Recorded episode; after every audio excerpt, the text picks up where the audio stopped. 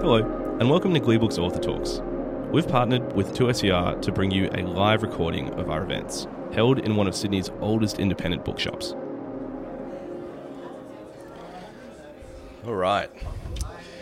Good evening, everybody. Welcome to Gleebooks. My name's James. I'm the events manager here at the shop. Uh, and as always, it's a pleasure to be here on behalf of the store, but also on behalf of Meanjin Quarterly. Before we begin the proceedings tonight, I want to take a moment to acknowledge and pay my respects to the traditional custodians of the land on which we meet, the Gadigal people of the Eora Nation, and pay my respects to elders past, present, and emerging. It's upon their ancestral lands that Gleebooks is built, and I think it's important that we take a little bit of time to remember that and to reflect on what that means for each of us. Now to introduce Dr. Michael Mohammed Ahmad and Khalid Warsame. Mohammed is the founding director of Sweatshop, a literacy, a literacy movement in Western Sydney devoted to empowering culturally and linguistically diverse artists through creative writing. His most recent novel, The Lebs, was shortlisted for the Miles Franklin Literary Award, while his essays and short stories have appeared in a number of different publications such as The Guardian, The Lifted Brow, and of course, Meanjin.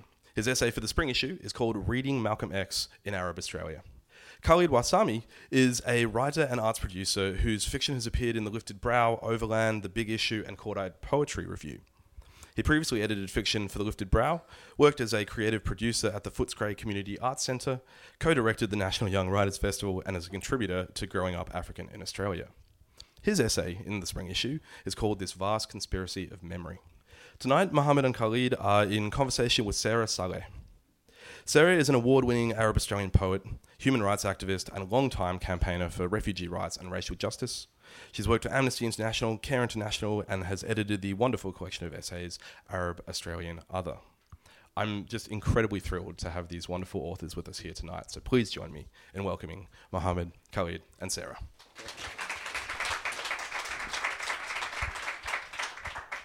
Thank you. Good evening, everyone. Salam. Salam alaikum.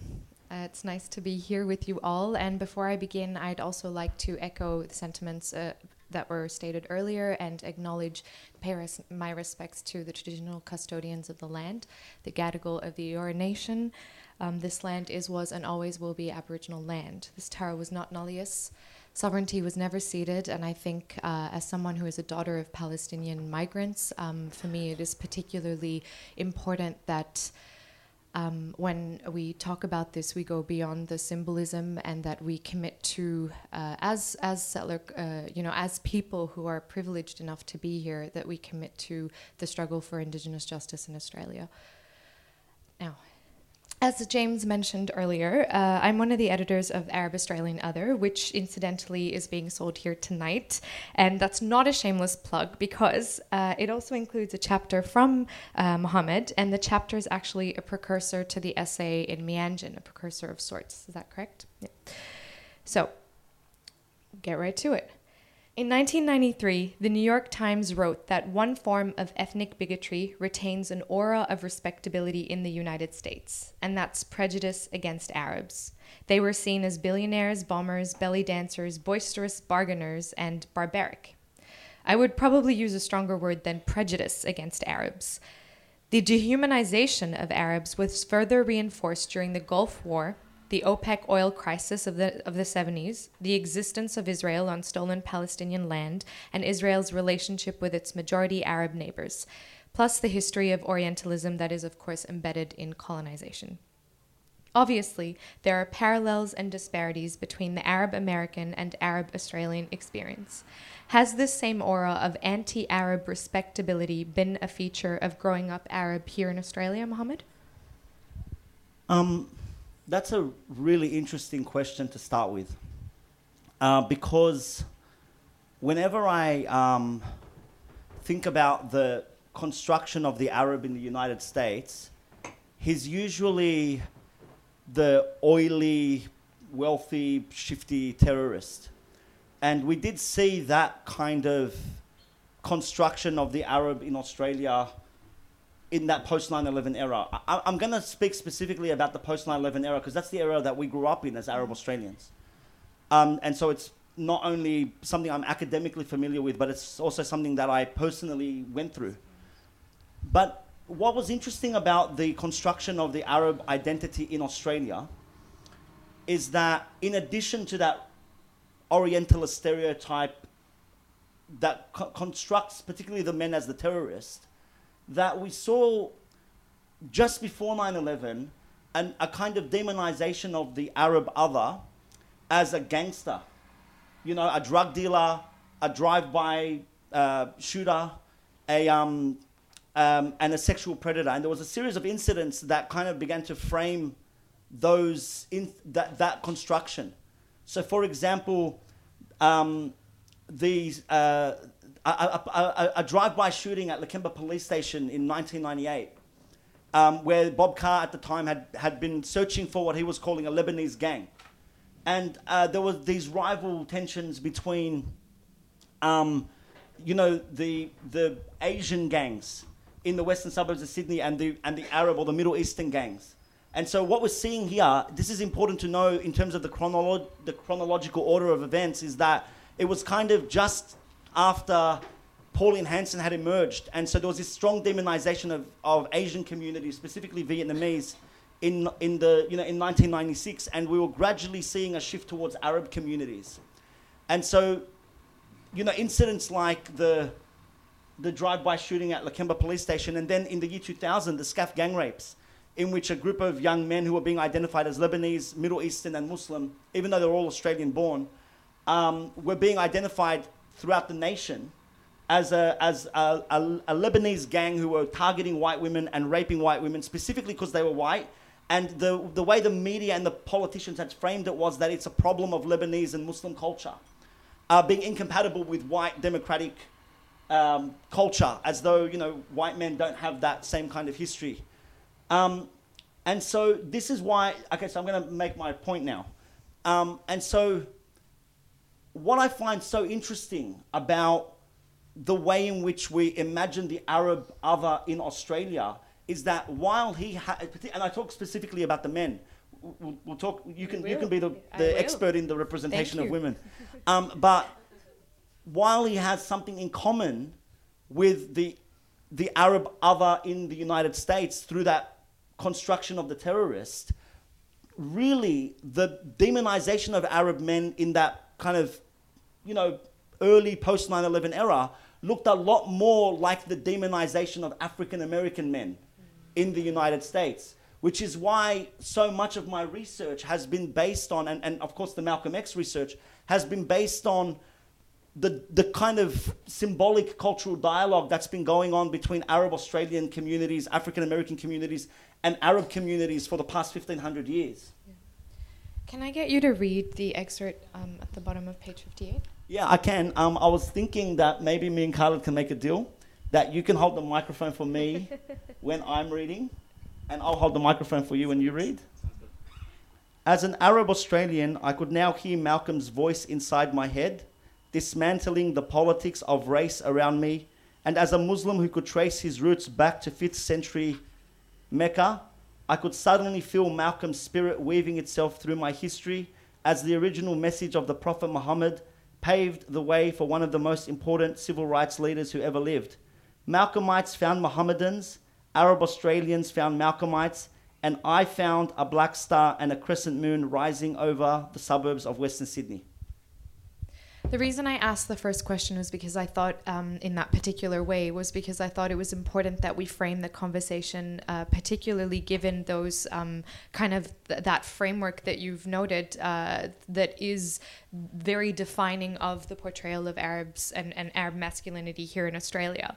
And so now that we have kind of established that, I do want to delve into the, the core of, of your piece. And so, in her essay, Sitting at the Feet of the Messenger, Remembering Malcolm X, Bell Hooks says Malcolm X's two major concerns were his commitment to black liberation and his personal struggle for religious fulfillment as a Muslim. Based on what you've written, I would also add that Malcolm X's journey of literacy is something that features in, in your text. Something tells me that you see this commitment to literacy as the groundwork, as inextricably part of his Muslim identity and his and experience, his struggle for religious fulfillment. Do you think that's an accurate statement? Um, so I mean, let's. So you know, earlier I was making those kind of symbolic connections between, I, you know, minority identities here, the United States, and then the Arab world. So I'll try to trace that in a concise way. Um, if you just looked at the sweatshop literacy movement, it's the, the, the program that I've been running in the, in the western suburbs of Sydney for the past decade. It's, it's built on the ideas of bell hooks. Um, that all steps towards freedom and justice in any culture are always dependent on mass-based literacy movements because degrees of literacy determine how you see what you see. So that's basically our philosophy in a nutshell as introduced to us by bell hooks. And so we've been able to transform and we've been witnessing the transformation of young people's lives from minority backgrounds in the western suburbs of Sydney through literacy, through reading, writing, and critical thinking programs. Um, and of course, as you were pointing out, that this is a, I mean, this was for us adopted from the United States, from Bell Hooks. And the, one of the main figures that Bell Hooks uses to describe how literacy can transform a person's life is Malcolm X.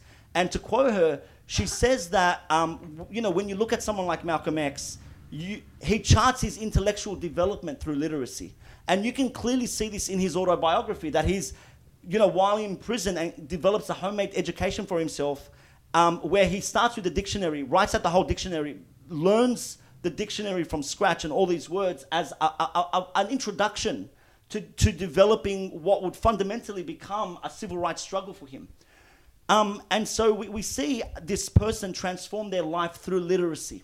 But literacy is not just learning to read letters, is it? Well, I argue that literacy is actually the opposite of putting letters together, uh, words together. It's putting, being able to pull words apart. And so there is a type of uh, critical consciousness that's associated with the way people like Bell Hooks talk about literacy. Now, with what, what, what's interesting in the autobiography of Malcolm X as a, as a literary text is that um, it's part of a genre called the conversion genre. The, the idea of the conversion genre uh, and the conversion narrative is that it's based, the whole story is fundamentally based on a huge shift in consciousness from the main character. That's what the principal um, uh, like factor is in, in the shape of the story. And a subgenre of the, of the conversion narrative is called the education narrative because the conversion happens through education. So Malcolm X's narrative we could we can easily classify as an as an education narrative. Now, how does this link to the, the Muslim history, aside from the fact that Malcolm X, you know, his whole struggle was through Islam? Um, well, when I think about the Prophet Muhammad and his narrative, and this is something that you generally don't hear. Usually, when we talk about the Prophet Muhammad, we speak about him in kind of miraculous and, and, and you know, like supernatural ways as, a, as this prophet. But at the, the foundation of his narrative, the, the life story of the Prophet Muhammad, I argue, and I, I don't argue this controversially, is, is the same as Malcolm X's, which is a literacy narrative, a person who transformed his life through literacy. Now, I, I, I do feel compelled to explain exactly how that is because it's so significant to my research, but also significant to anyone that has any interest in Islam. And considering there are 2 billion Muslims on the planet, you should all know this. Um, so, Muhammad's famously known as the illiterate prophet. So, he can't, he doesn't know how to read and write. And he's in the cave of Hira one night, meditating. And as the prophecy tells us, uh, the archangel Gabriel, Jibreel in Arabic, appears before him with a revelation from God. The angel says, Muhammad, read. And Muhammad replies, I am not one of those who reads. And you have to understand that this is a very significant claim in this Arab context because there's a very small percentage of the Arab people at the time who are actually literate. The majority of the population are illiterate, they're not readers and writers. And so the Prophet says, I'm not one of these people who reads. And then the archangel says back, and this is the first revelation that now comes together as what we call the Quran, which is Muhammad's miracle. The Prophet says, Iqra bismi rabbika alladhi khalaq, khalaq al-insana min alaq, Iqra wa rabbuka al-akram, alladhi allama bil qalam, allama al-insana ma lam ya'lam, which translates to, read in the name of your Lord who created, created humankind from a clinging clot, Read, for your Lord is most bountiful, who taught humankind by means of the pen, taught humankind that which they do not know. And so, what we're seeing here in the, in the narrative of the Prophet Muhammad is literacy as a miracle. The Prophet is taught this beautiful poetry. He goes down from the mountain. blazing with this poetry in a society where poetry and storytelling is fundamental to the culture. And he uses that beautiful poetry to not only change his life and the life of the society around him, but in the year 2019, literally the entire world. And so we're seeing this kind of historical pattern. I, I say it's symbolic because, of course, you can find it anywhere. But I see this symbolic pattern between the life story of the Prophet Muhammad, the life story of Malcolm X, and the formation of the sweatshop literacy movement in Bankstown. Definitely, the natural heirs to the to the throne. Um, I think that um you know reading your pieces, they were both so rich and uh, so dense that I definitely don't think that we're going to do them justice in one hour, but I think we can certainly try uh, or kickstart that. Um, now it's your turn to hold the mic for Khalid as he reads his an excerpt from his essay as well. Think about your sofa. How long have you had it? Think about your mattress, your home. I return to the same places over and over again, each time depositing and shedding skin and bacteria and scents and, and cells. Some of my cells are in Tokyo or Newcastle or Nairobi, but most of me, the particle vastness of me, is in one of a dozen places that over the course of a lifetime I've called home. They're all there, in servers scattered throughout the world, bright red points, each of them full of pieces of my body. You could rebuild the whole of me from those pieces, I'm sure of it. Nothing really dies, and wounds don't heal. You just continue to revisit them, each time adding to them and changing in the process, like memories. I found your essay to be absolutely cerebral, to borrow Mohammed's term from our earlier chat. Um, and I he think said he said your brain's your brain's too big, and I'm like, oh yeah, I don't think so, but okay. I'd take the compliment. Uh, so I think that um, just uh, what you touch upon. So we as human leave pieces of ourselves everywhere, literally and metaphorically. That we also carry these pieces. They become part of our story, part of someone else's, and part of the history of a place. So to you, uh, the self, in a sense, is ongoing. Is that correct? Um, yeah, it is. It is an ongoing. It's an ongoing thing, but also, um, I think, I think it's just hard to think about. Um, I was talking to a friend of mine the other day, and we were talking about um, past versions of ourselves and how we we exist through we move through time and we move in time, and we can no longer access who we were in the past. And she said something like, um, um, "I remember being a teenager. I remember being that person, but I'm not that person anymore. And isn't that weird?" And I'm like, yeah, it is. It is weird. And then I started thinking about like this essay, and um, that's that's how I ended up writing it. Um, I think it's. I think a lot of the time, especially when we're writing um, about the self, we just worry over points of ourselves as sites, points of anxieties, and sites of you know interrogation, and I I don't think I have a quarrel with time. I don't think I have a problem with getting older and aging and changing as a person and um, shedding bits and pieces of myself, having um, experiences that I can no longer access, that I can only model in my head through memories. But I find it useful to think about it because I think if I if we don't constantly interrogate ourselves, then we're at risk of well, I don't want to be glib and say we're at risk of losing ourselves, but um, we're at we're at risk of not having the whole of our experience be honored. Well, I mean, I don't know what's worse based on what you've written, our limitations or our infiniteness. How do you navigate this paradox? Um, I don't. Um, I avoid thinking about it. Um, the the essay Good the advice. essay is uh, it's an expression of my worries more than it is any attempt at an answer.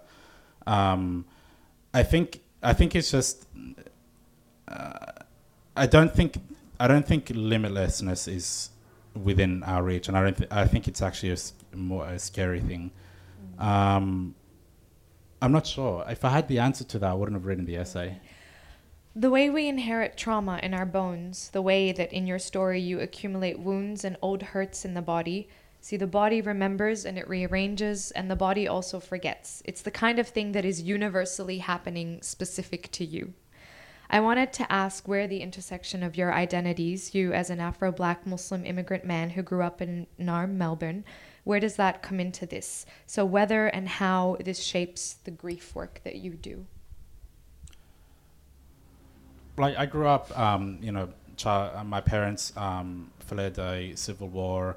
Um, we came here in 1993, and um, my whole life I've been dealing with the after effects of that experience, that formative experience, that I was literally born in the middle of a war zone where that we were fleeing at the time, and my entire relationship with my parents is formed through the lens of this horrific traumatic incident that has never we never talked about it in our family but we talk about it all the time.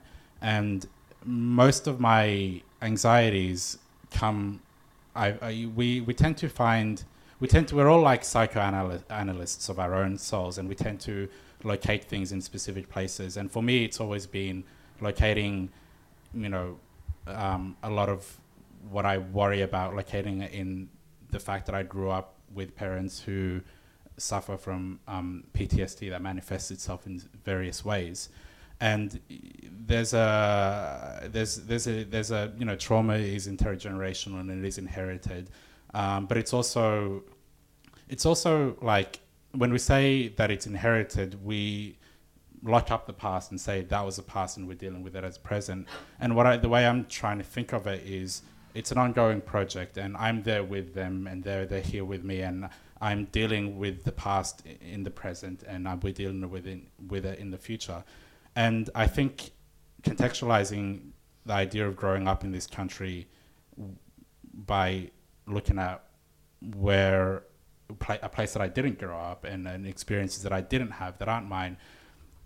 I think they're one and the same. And I think it, towards the end of the essay, I talked a lot about like um, how there's a very real link between erasure and memory and remembering. And the Australian government does a very specific thing where our whole society is founded on uh, um, a, a, great, a grievous sin, and then um, fa- built upon the erasure of that sin. But there's also there's also a specific act of remembering that is engaged in by settlers, um, especially by um, authorities in this country, where um, they believe the term is sites of significance, where the Australian government um, cordons off specific um, sites that are important to um, First Nations people of this country and labels them as sites of significance and also catalogs them and and historicizes them. And there's a there's this cruel link between the founding erasure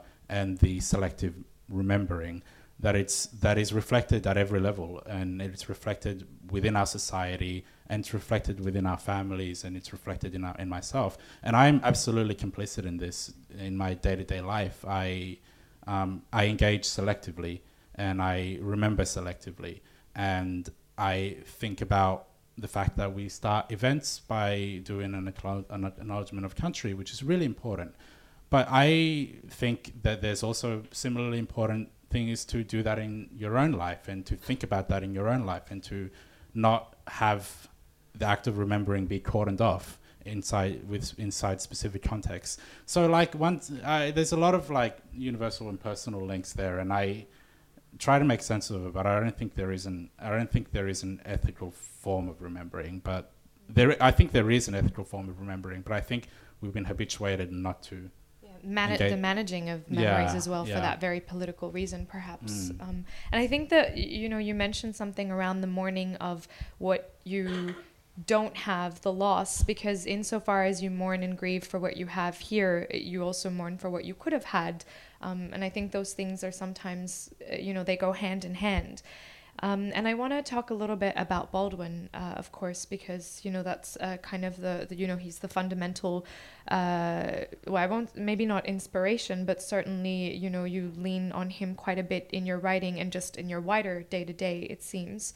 So for me, I mean, you know, you, you say you borrow authority from Baldwin uh, in the piece, um, but I also, I, you know, I read that you there there's in the piece there's a bit of borrowing around anxiety and borrowing around answers. Um, you know, the questions might be your own. Um, but maybe even hopefully borrowing reassurance about your black body. And so, and this is just my reading of it. So I, I wanted to ask how Baldwin's writing helped you navigate and know if, if it at all did helped you navigate and know place and space and self, given what you've just said.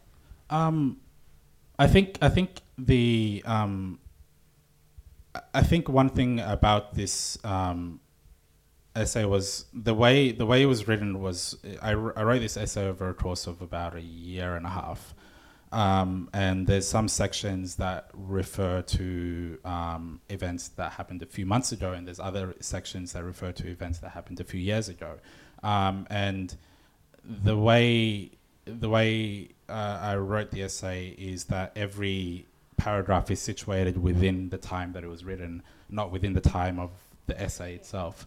Um, and that's something that I picked up from um, reading um, James Baldwin when, when, when he went to um, Switzerland specifically.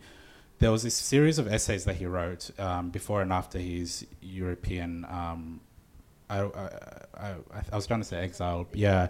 Self-imposed exile. Yeah, yeah. And the beautiful thing about his writing during this period is that it's it's it's you were witnessing a mind changing and a person changing and wor- and he's working through things and you read um, originally I, I remember I um, once read an abridged version of his essays um, that I think Penguin has a few of those on, on different writers and I, I'm not sure if it's a Penguin issue collection but there was an abridged version that had um, the beginning of one essay and the end of another essay that was set and they were separated by um, ellipses. And the way those essays were located so specifically in the time of their writing, and you see a person changing through. There was a there was a I was engaging with the text as a collage almost, and I saw it just I, it made my head spin when I was reading two temporarily dislocated essays that through the gap between them show the passage of time um, and that's one way that I try to replicate it in this essay. Of course, there's also the fact that I can only really write meandering and vague um, things. So maybe that maybe that's me leaning to my strengths Ellipses a little bit. are good for that. Yeah. Yeah, you can just put anything Yeah, in between anything them. But um, it's a it's it's like so you know it was more of a formula for um, stylistic choice, but it was also one that was clearly inspired by him, and I felt necessary within the essay to acknowledge the debt that I owe to him and his work because he he informed a lot of how I think about myself. Um, even through the fact that he was there and thinking about himself allowed me to be able to. Um, it was a, I don't know. I, I sometimes I sometimes think writers do us, or artists just in general, do us a tremendous kindness just by existing and by allowing us into their lives. And I am really thankful for that. And I try to reflect that as much as I can, or, um, even if it means quoting long chunks of text within the text. You reminded me of this passage that I read recently. I was rereading one of my favorite uh, Palestinian uh, Brooklyn raised poets, Suheir Hammad, in her uh, kind of seminal collection of poetry, uh, Black Palestinian. And she says something like, I don't want to misquote her, uh, but essentially that. Um, she wrote these poems at a specific location, physically, at a specific place, time in her life, and that if you uh, were to ask her to write write them now like she's a different person. She can't write those same things and she might not believe those same things. But it was a really interesting disclaimer i guess for me as a writer because of course you know we look back at our writing so i don't know about you but i sometimes look back and i'm like oh cringe you know i can't believe i wrote that. But it's just very interesting that to have that conviction to produce that work then and there but then to know that it's okay that it come a year or two or down the line and you're just going to be very different to what you've produced and you might not necessarily yeah still feel the same about that piece of work. Yeah it's it's it's a it's an interesting um, thing to look back on work and still be um, uh, it's it's it's strange because we we can't exist in two places at once i love um, the paragraphs that, that you've done. uh, yeah and like it's really it's really interesting because like in in the physical world um, the physical world that we exist in is so much more stranger than the world, our subjective experience of the world, where the idea of something existing in two places at once is actually a relatively straight, straightforward proposition when it comes to the physical laws of the universe. Particles don't need a lot of coercion to exist in two places at once. Um, but we can't do that. Um, and uh, when the way our minds work, we model the past through memories, but we don't we don't access memories and we don't read memories and we don't watch memories happen.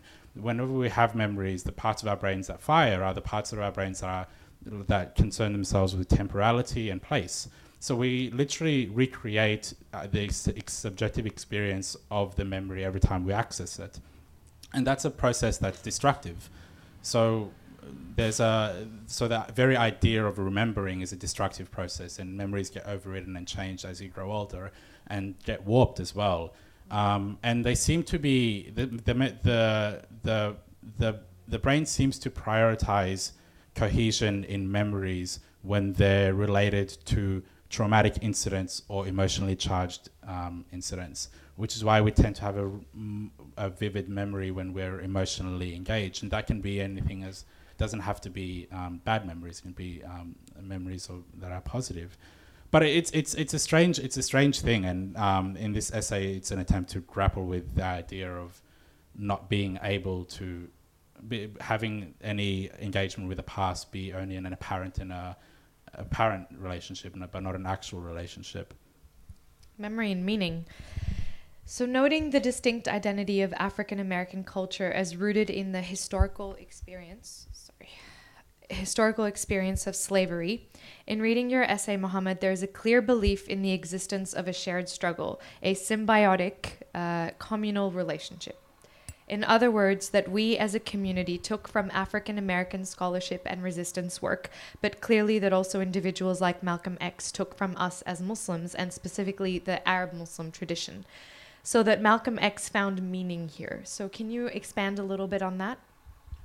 Um, yeah. Okay. Um, all right. So, um, the first time that I was introduced to the term non black person of color was immediately after Muhammad Ali died. Um, a tweet had kind of gone out from a young black woman in the United States that went viral. And she basically said, I'm calling out non black people of color who are identifying with Muhammad Ali. Let's get something straight. He's our champion, not yours. And I was I was gutted actually. I was so heartbroken not when I saw the tweet, but when I was introduced to the term non-black people of color because I'd been working in the western suburbs of Sydney in solidarity with the minority groups against what was a very clear threat to all of us, you know, the threat of white supremacy. And more specifically than that, I really didn't feel like that tweet was in the spirit of Muhammad Ali's life struggle, you know? I mean, I'm not sure how much you know about Muhammad Ali, but probably the most famous incident in his career outside the boxing ring was when he refused to fight in Vietnam.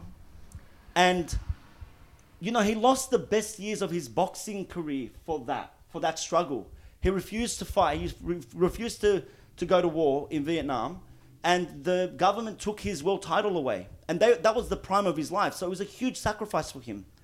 And when he was confronted about it, he said, No Vietnamese person has ever called me the N word. And there were two things that were really interested, uh, uh, interesting about, about Muhammad Ali's resistance to the government. The first is that it was very clearly in solidarity and in support of African American of the African American struggle. So you know he was very clear. It's like why should I go and fight for this government, uh, you know, across the world, um, when they won't even fight for me here. But the other part of that was that he was genuinely concerned about the injustices that were being committed against the Vietnamese. He was very clear in his rhetoric and in his campaigning that he didn't want to go and fight these people of color that had done nothing to the United States. Um, and you know, for me, I mean, my name is Mohammed, and I didn't. My parents did not name me after Muhammad Ali. Uh, my parents named me after the Arab prophet. And growing up, uh, you know, as a minority, as a young person with a with an ethnic name, a, a name that's heavily demonized, it was actually very empowering for me and very special that there was this living being who had made such a tremendous contribution to, to civil rights um, and who had my name, you know, and my brother's name is Ali. So, you know, we, we proudly carried those names. And, you know, Muhammad Ali was born Cassius Clay, was a slave name. And, and he, when he changed his name as part of his enrollment in the Nation of Islam, when he changed it, he said, my, my, my name is now Muhammad Ali. I'm uh, Muhammad for knowledge. And of course, I was telling you earlier about Muhammad, the Prophet Muhammad's miracle being the miracle of literacy. That, you know, Muhammad, he had the name Muhammad for knowledge, and Ali, which means most high. And I mean, he was using the Arabic language. When he says these names mean this, he means what they mean in Arabic. And so I just felt like there was something about you know, the figure of Muhammad Ali and before him Malcolm X, which is described by an Arab American scholar named Sohail Daulatzai, which is called the Muslim International. And you know, when Malcolm X went to um, to the Middle East, he, um, you know, Daulatzai argues that he created a bridge between between Asia and Africa through the Middle East. And what was started as an African American struggle confined to the United States had now become the third world struggle against the global movement against white supremacy.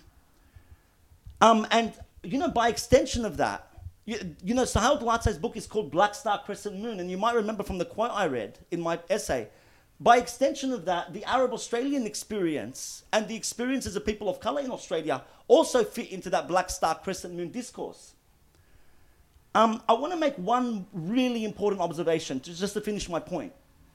It's that conflation with racism and slavery, which is where I think things get a bit sensitive. You know, like that. That you know, when when when non-black people of color try to talk about racism, you know, our history is associated with slavery. The Arab uh, history with with black slavery, for example, comes up and creates a friction between us. But here's the thing that's really important to understand is that we're not actually talking about slavery. That's really not my area. And that's really not my concern as an Arab Australian writer. You know, um, I always talk about racism, and you can get five Arab Australian scholars to sit on a panel and talk about their experiences of racism, and the, the question of slavery won't come up once. And I'll tell you why. It's because that con- conflation that's very specific to the black experience. The African slave trade, the transatlantic slave trade in the United that, that, you know that resulted in 160 million Africans being enslaved in the United States. That was a, a, a slave trade that was built on racism as an institution. And so when you're talking about the African American experience, it it's very hard to separate the two. We, you know, it's you, you think about them as, as the same thing. But for, for, for me as an Arab, we're only talking about racism. And, and this, is, this is the last point I want to make. That, you know, Malcolm X went to, the, to, to Mecca in the, in, the, in the last phase of his life. He went to, he went to Mecca.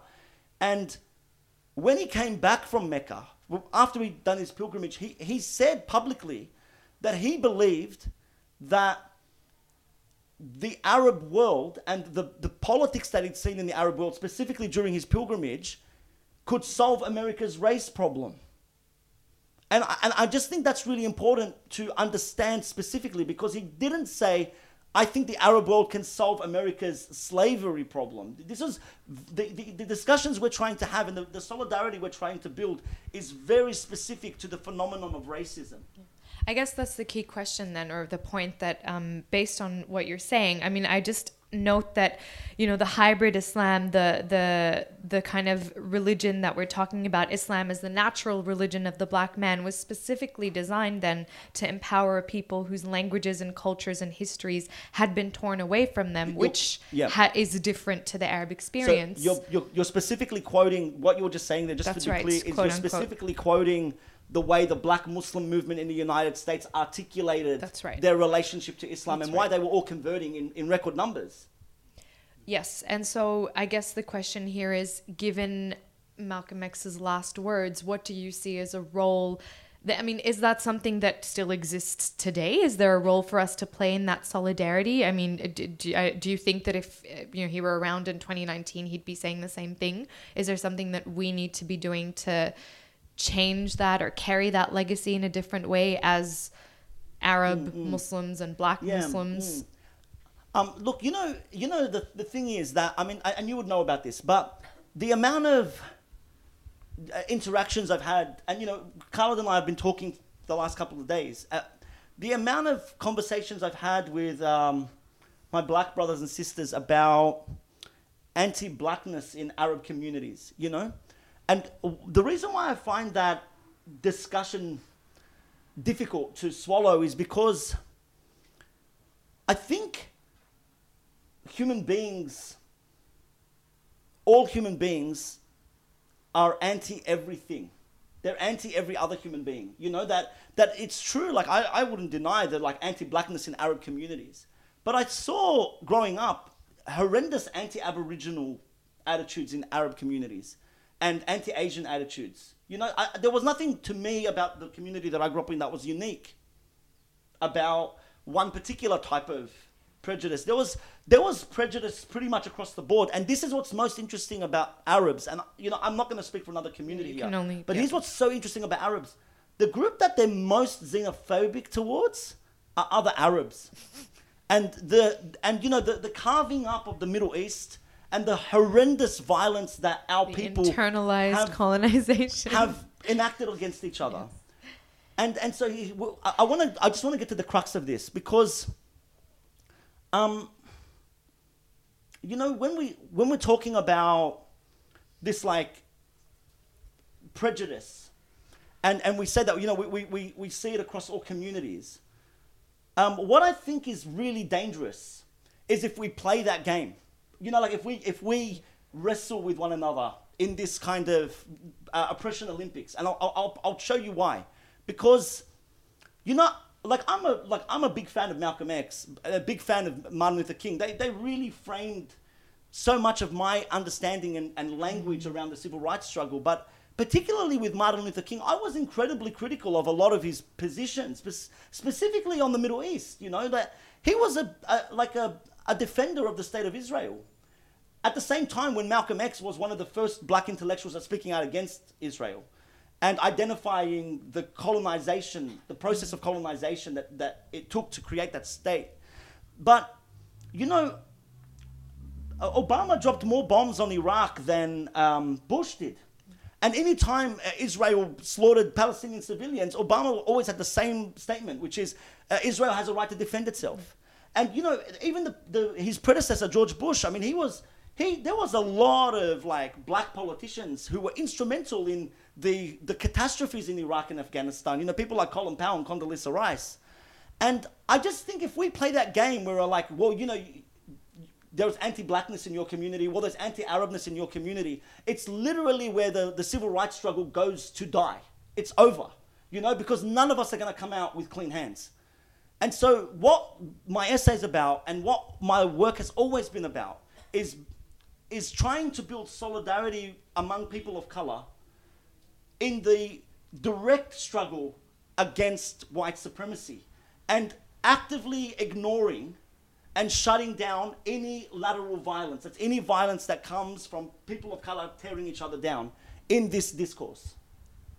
Khalid, do you want to add anything? Well, uh, I think we were talking a little. We had we had a conversation the other day about um, constructions of identity. Also, like, and and um, I think we were talking specifically about Afro-pessimism. Um, I don't I don't know what the answer to that s- uh, um, question is. Is is and I know that within I don't know how I don't know I don't I I can't stri- I I struggle with the question of lateral violence within um, liberation struggles and I think that of course there's this fundamental notion that we all have to really really sink our teeth into and understand is that there's no mutually exclusive liberation um, and but there can be mutually exclusive prejudices and and also biases and um, hurts and harms that can be caused. and I think, I mean, like I don't have a problem with setting aside um, or shutting down lateral violence and find, working towards a common goal and building solidarity. Um, but, I, but that said, I also do think that it's important to always interrogate ourselves and, and, and understand where, where we're coming from and place ourselves within um, the context that we, we are in. And that self reflexivity is absolutely vital. Um, and if we don't do it to ourselves, if I if I'm not being self-reflexive, if I'm not un- criticizing myself and being critical of my own positionality or perspective, then I want someone else to do that. Um, and I think that's what solidarity sometimes means. It means people, I, people holding each other um, to a standard and crawling, not so much crawling each other up, but building each other up. Um, and I think yeah, that's the other side of it. But it, there's there's a there's a there's a cons- popular construction of that specific ethic that can be misconstrued as um, in some way destructive. But I don't think it's I don't think it's necessarily always destructive. I think self-reflection and uh, holding, uh, you know, holding each other accountable, I suppose. And I just want to end on the before we open up uh, questions on the three words that you mentioned in your essay around generosity of spirit and love and writing around that. And I think that's, I guess, important to keep in mind when we do this kind of work, whether in our writing and or in our anti-racism work as well. Questions? Where to start? Okay, cool. Uh, in a lot of Baldwin's writing, it's almost as if he's like speaking to the future. Like his work is eerily like apt for today. Um, and like Mohammed, like you said, with Malcolm X, you know, he's someone whose life reflects this um, desire for gaining literacy, and um, he, he, he's even said himself, like, I, my, my life is an act of changes, right? So I guess, you know, could you kind of um, speculate? I'm always interested, like, what would someone like him, where would he, what would he be thinking about about issues of today? You know, um, he kind of was looking to a, who's going towards a more internationalist approach at the end of his life. Um, I wonder what, what Malcolm X today would be saying about things like climate change or those kinds of things. Well, I think Malcolm X did talk a little bit about ecocide, um, uh, um, but also I always get stuck on that question about what would this person say if they were alive today. But the the real, I I think flipping around and asking ourselves, well, what did they what what were they trying to do in their lifetime, and how did their experiences or how did their, their thoughts contextualize their present moment in a way that I can also take that model and apply it to my present day. But also, uh, but also like James Baldwin's conception of um, his writing included the future. Um, his work was very expansive, and he, he, he, and and there's this there's this, such a long tradition in um, African American um, culture of of of of of not it's not so much speculative, um, but it's also a futuristic sensibility of um, let's look towards our children. Let's let's there's also the um, let's look towards what the generation that's coming after us. How can we improve things for them? And and I think the most you know you see in recent writers like Ta-Nehisi Coates writing a letter to his um, son. Um, you see um, James Baldwin literally writing a book called The Fire Next Time. Um, and Malcolm X, towards the end of the li- uh, end of his life, he saw he saw a future in a way that his contemporaries probably didn't. And I think that's what you were talking about, Mohammed, with with his conception of, um, you know, his idea of taking um, practices and, and belief systems or uh, an ethic of seeing the world rooted in um, that he learned when he was in in Mecca, and finding a way to apply that to the present day. Yeah, I'll pick up where you left off. You know, you're, you're absolutely right that, that the, the Malcolm X narrative is completely built on changes. And Malcolm, you know, is constantly repeating that my whole life is a series of changes. And so we genuinely don't know how far he, he was capable of going with his position. But what there's a, there's a unanimous like agreement among scholars that he was really only getting started and that we, you know that we that we we really didn't see particularly um, particularly through like the film and the autobiography that that really it, a, a comprehensive job of showing you where his trajectory was headed was not done. Um, but I want to say something a little bit more personal, which is I'm kind of, this is, and this is going to sound morbid, but I'm kind of grateful he's dead, you know, because I think that, you know, longevity, the longer a human being exists, the more likely it is that they are going to reveal to us that they're just human beings, you know, and that all the kind of flaws reveal themselves. And, you know, one of the essays that I'd researched for my essay was by Peter Daly, who argued that for most people who are fans of Malcolm X, he's more a mythic presence than a historical figure, you know?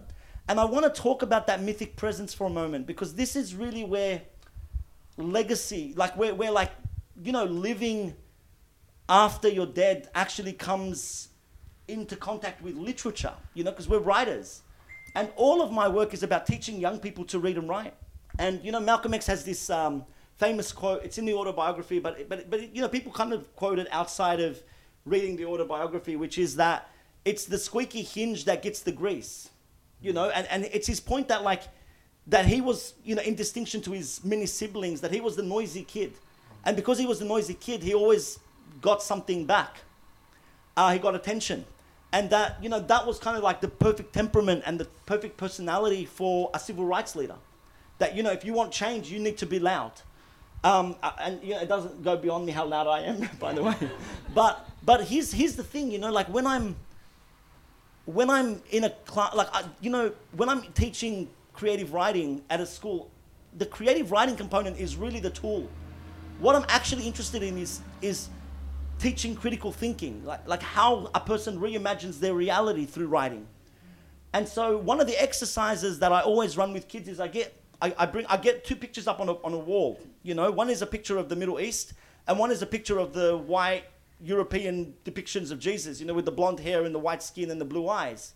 You know, and I ask the kids, "Who is this?" They say it's Jesus. Then I um I, I, I bring out the world map and I ask the kids, "Where is where is Jesus from?" And you know, generally the kids that know will point to this middle spot between Asia and Africa. And they'll say that's where he's from. And it's like, the question I ask is what do people look like 2,000 years ago from that part of the world? And, you know, just thinking about Malcolm X as a mythic presence, every time I teach that exercise, there's a squeaky hinge, you know, in the background making noise. And I don't think about what would Malcolm X say if he was here. I am trying to be Malcolm X in that moment. And we evoke the memory of his of his struggle and of his lessons every time a young person in Australia comes to some kind of critical consciousness. And also, the whitewashed Instagram posts is where his memory goes to die. So, just noting that. I think it's also um, important to note that, like, when we're talking about legacies, we, uh, for for example, when it comes to Malcolm X, I, I find it more interesting to read about the ways in which we enact ourselves upon the text in the present day and the way we contextualize his work for our present day. That is, uh, there's a lot of work being done there, and the the critical analysis of his work is a continuation of his legacy, and is just as important as the original texts themselves. And I think there's a lot of work being done there. There's a lot. There's always the these people like these um, mythic figures. Rever- they reverberate through time, and we enact their lives in different ways in different contexts, and that in itself is a way that they live past their death, and that's a way, I don't know, life beyond death for all of us. I'm interested in what you said earlier around. I know it's not my turn anymore, but I just wanted to ask about um, what you said around him living long enough to make mistakes. And I know that we know plenty of leaders that we do uh, look up to and idolize who are also mythic in their own ways, who have made mistakes. And I don't necessarily know if I ascribe to this idea of you know moral absolutism. So do you do you think that there's mm. in our honoring of them and our mythic memorializing of them that there's just no room for, for mistakes because I think well, that that mm. makes it easier for us to relate and to learn and to reproduce. Well, a good thing that happened with Malcolm X's death is that the FBI closed down the active investigation into him, and we've seen how um, state-sanctioned uh, bullying campaigns have have completely recontextualized our ideas of people like Martin Luther King, for example. You know what I you know what I think about with, with this question, right?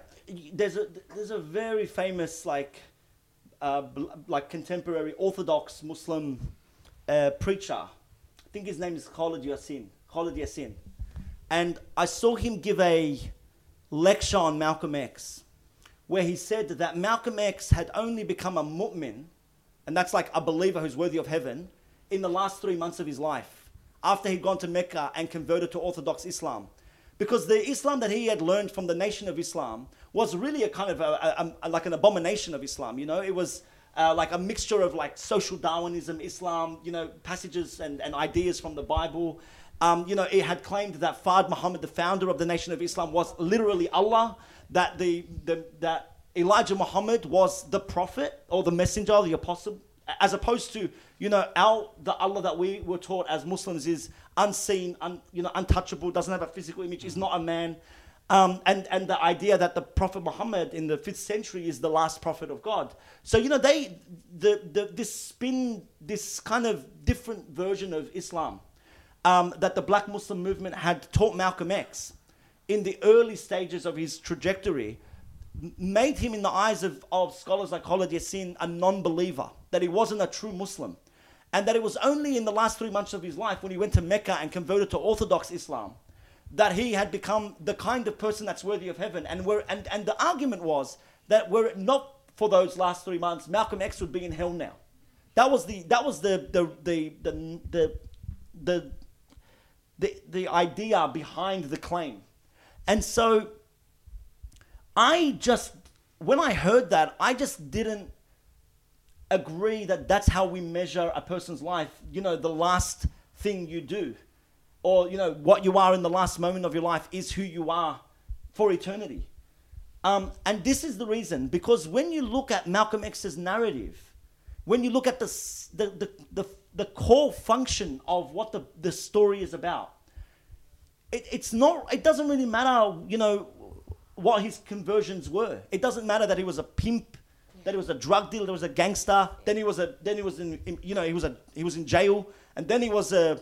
A a minister for the Nation of Islam, and then he was the leader of his own um, Muslim movement in the United States. That, that, and, and at the end of his life, that he was a Hajj, you know, a, a person who had made the pilgrimage to Mecca.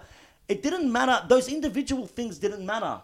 What actually matters is the, the, the idea of change itself. That his life is a series of changes, you know, and it's it's that's the narrative that I think is actually incorruptible, because what it means is that when we assess Malcolm X, even in his youth, even in the most destructive and, and, and wretched days of his life, you know, and there are so many claims that, for example, that he was a homosexual prostitute.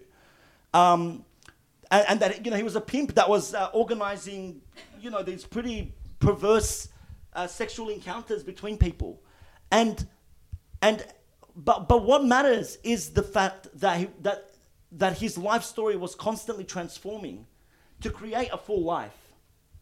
And so, yeah, for me, it doesn't. The, the, the question of like, oh, whether you're perfect or not, it, it doesn't. It's the, it's the kind of the symbolic gesture that matters. I guess we have Alex Haley to thank for that um, specific conception of him. I, I- in the autobiography, yes. Yeah. Unfortunately, I think we only have time for one more question. Gentlemen, thank you for such a, um, an engaging night, and Sara, thank you for doing such a great job chairing it. Um, I have a question about hope and the idea of a possibility of a better future. And Mohammed, I know that, um, well, in Islam, there is an idea, as in all the major religions, I think, of the next life, of a better life, maybe even of a utopian vision. And I'm wondering when you're a racialized person, and obviously there's a lot of pain that's associated with that, and I think Khalid brought that out in a very, um, i- you know, in a, in a really powerful way. What what is your what is your hope for uh, for the future, or is there an idea of of hope that drives you? And, and Khalid, I'd like to hear from you as well, but I, I guess more about reimagining. Um, I'm not sure if, if I really find hope useful.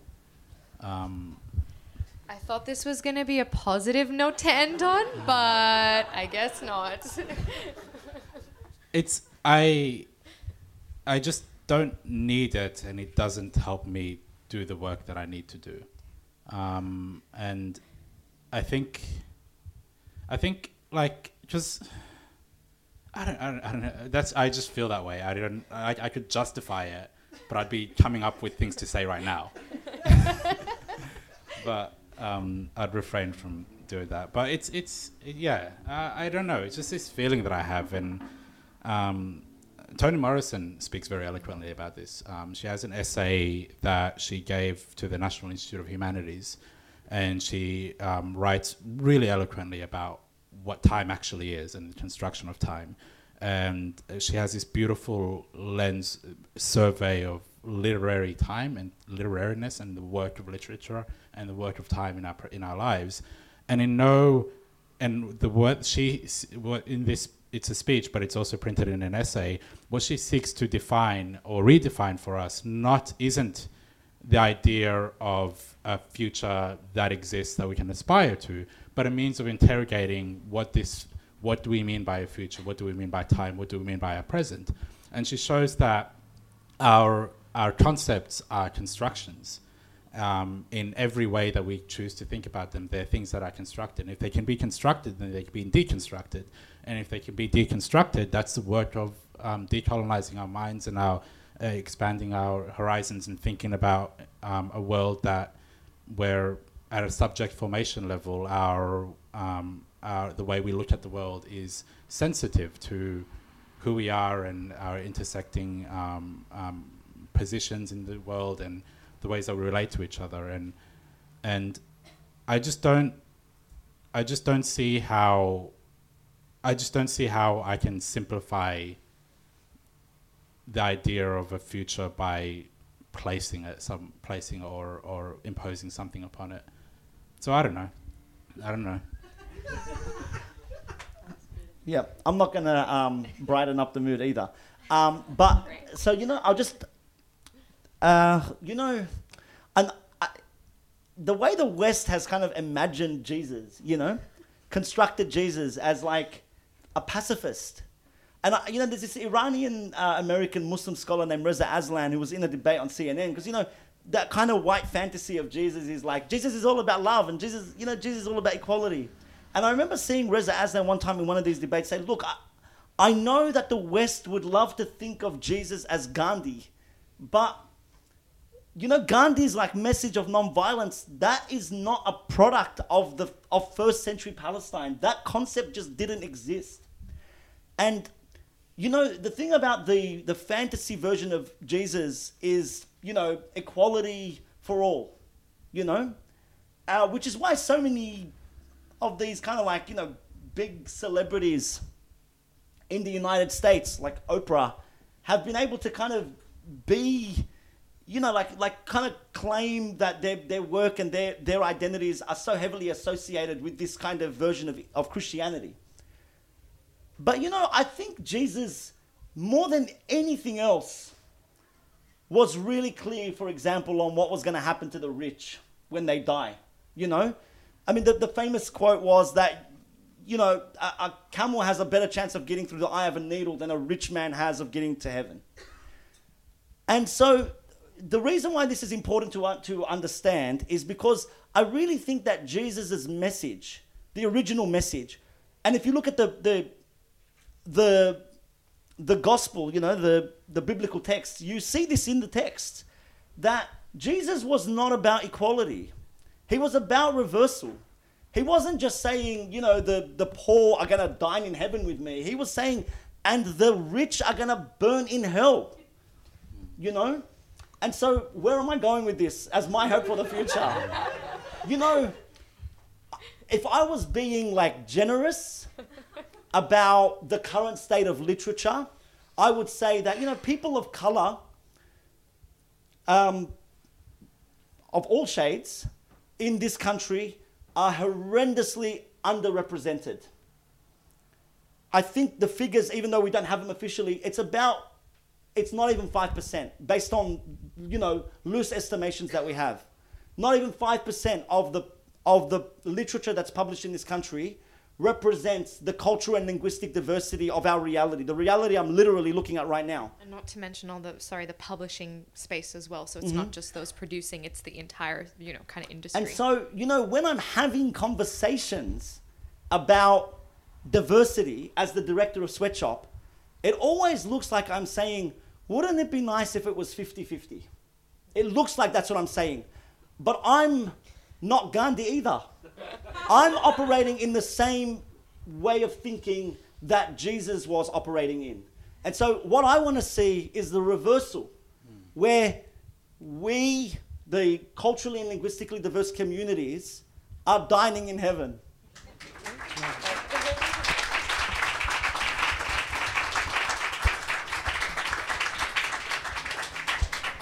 All right, see most of you in heaven. Safe travels and have a good evening. Thanks, everyone. Thanks for listening to another Gleebooks Author Talk, brought to you by Gleebooks in collaboration with 2SER. If you'd like to be a part of the action next time, please visit gleebooks.com.au slash bookings. We'd love to see you there.